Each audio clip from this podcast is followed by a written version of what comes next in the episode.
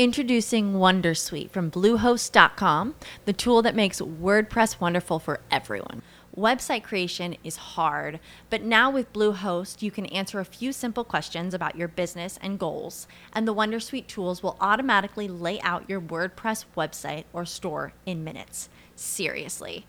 From there, you can customize your design, pick your brand colors, and add blocks. No custom theme or coding required.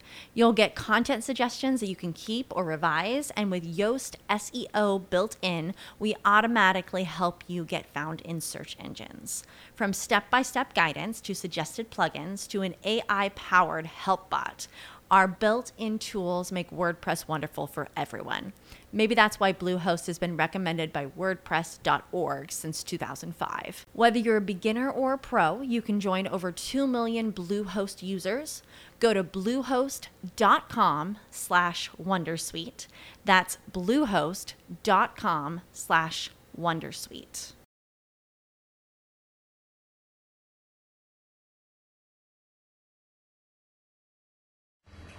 Un brav'uomo è difficile da trovare di Flannery O'Connor.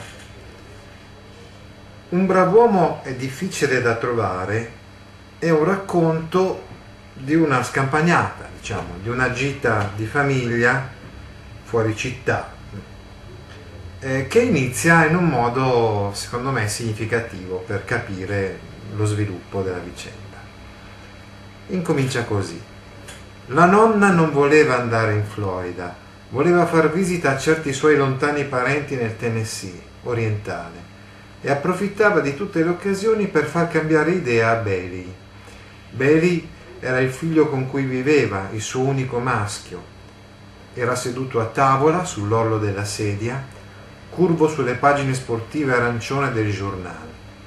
Ehi Bailey, guarda, leggi un po' qui, disse la nonna e si alzò con una mano esile sul fianco, sventolando con l'altra il giornale frusciante sopra la testa calva del figlio.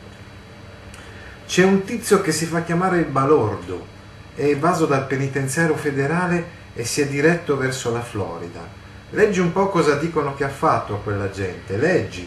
Io non porterei mai i miei bambini dove scorrazza un delinquente simile. Non me lo perdonerei mai se lo facessi. Incomincia così, quindi in medias res, come spesso accade, questo racconto di Flannery O'Connor.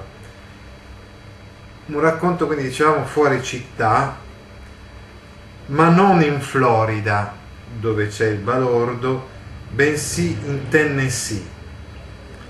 Eh, così questa sarebbe quantomeno l'idea della nonna. Poi vedremo che le cose andranno diversamente da come lei ha progettato. Spesso nei racconti di Flannery O'Connor le cose non vanno come uno pensa, come uno si immagina. Per il momento però vorrei farvi notare questa cosa abbastanza singolare, particolare. Cioè la protagonista di questo racconto, la nonna appunto, non è mai indicata per nome, ma in questo modo impersonale, la nonna. Così anche la nuora, cioè la moglie di Bailey, non è mai indicata per nome, ma semplicemente come la mamma dei bambini, neanche la nuora, ma la mamma dei bambini. Qui si potrebbe vedere un aspetto, tra virgolette, di discorso in diretto libero, cioè per la nonna, diciamo che la nuora è semplicemente la mamma. Tutta la macchina sì, per sì, sì, sì, grazie.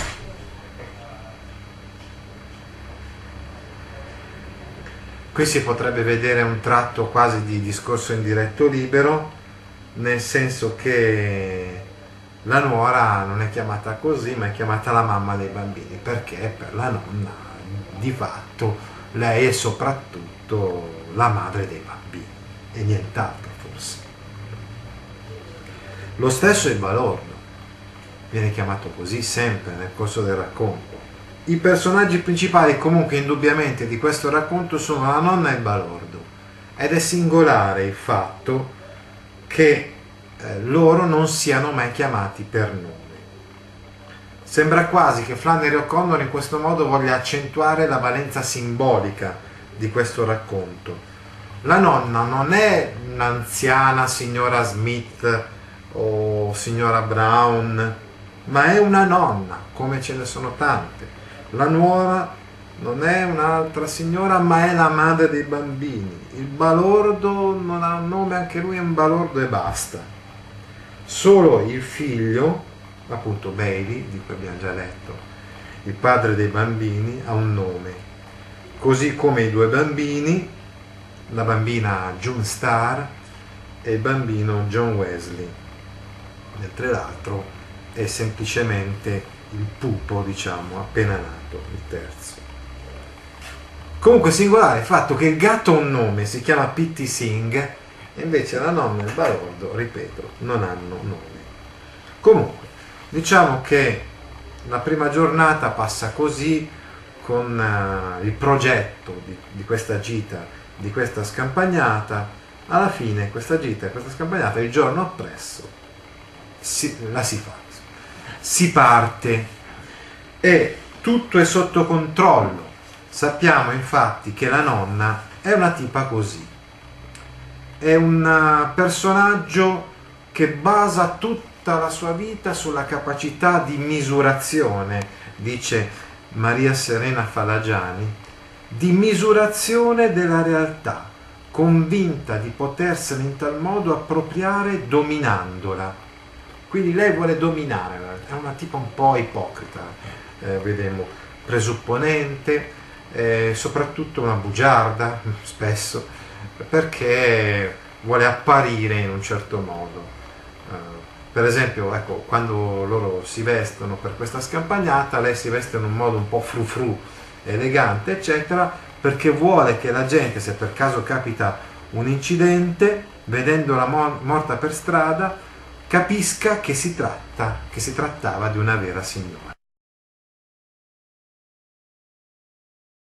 As humans, we're naturally driven by the search for better. But when it comes to hiring, the best way to search for a candidate isn't to search at all. Don't search, match with Indeed. When I was looking to hire someone, it was so slow and overwhelming. I wish I had used Indeed. If you need to hire, you need Indeed. Indeed is your matching and hiring platform with over 350 million global monthly visitors, according to Indeed data, and a matching engine that helps you find quality candidates fast. Ditch the busy work. Use Indeed for scheduling, screening, and messaging so you can connect with candidates faster. And Indeed doesn't just help you hire faster. 93% of employers agree Indeed delivers the highest quality matches compared to other job sites, according to a recent Indeed survey. And listeners of this show will get a $75 sponsored job credit to get your jobs more visibility at Indeed.com slash podcast. That's Indeed.com slash podcast. Terms and conditions apply.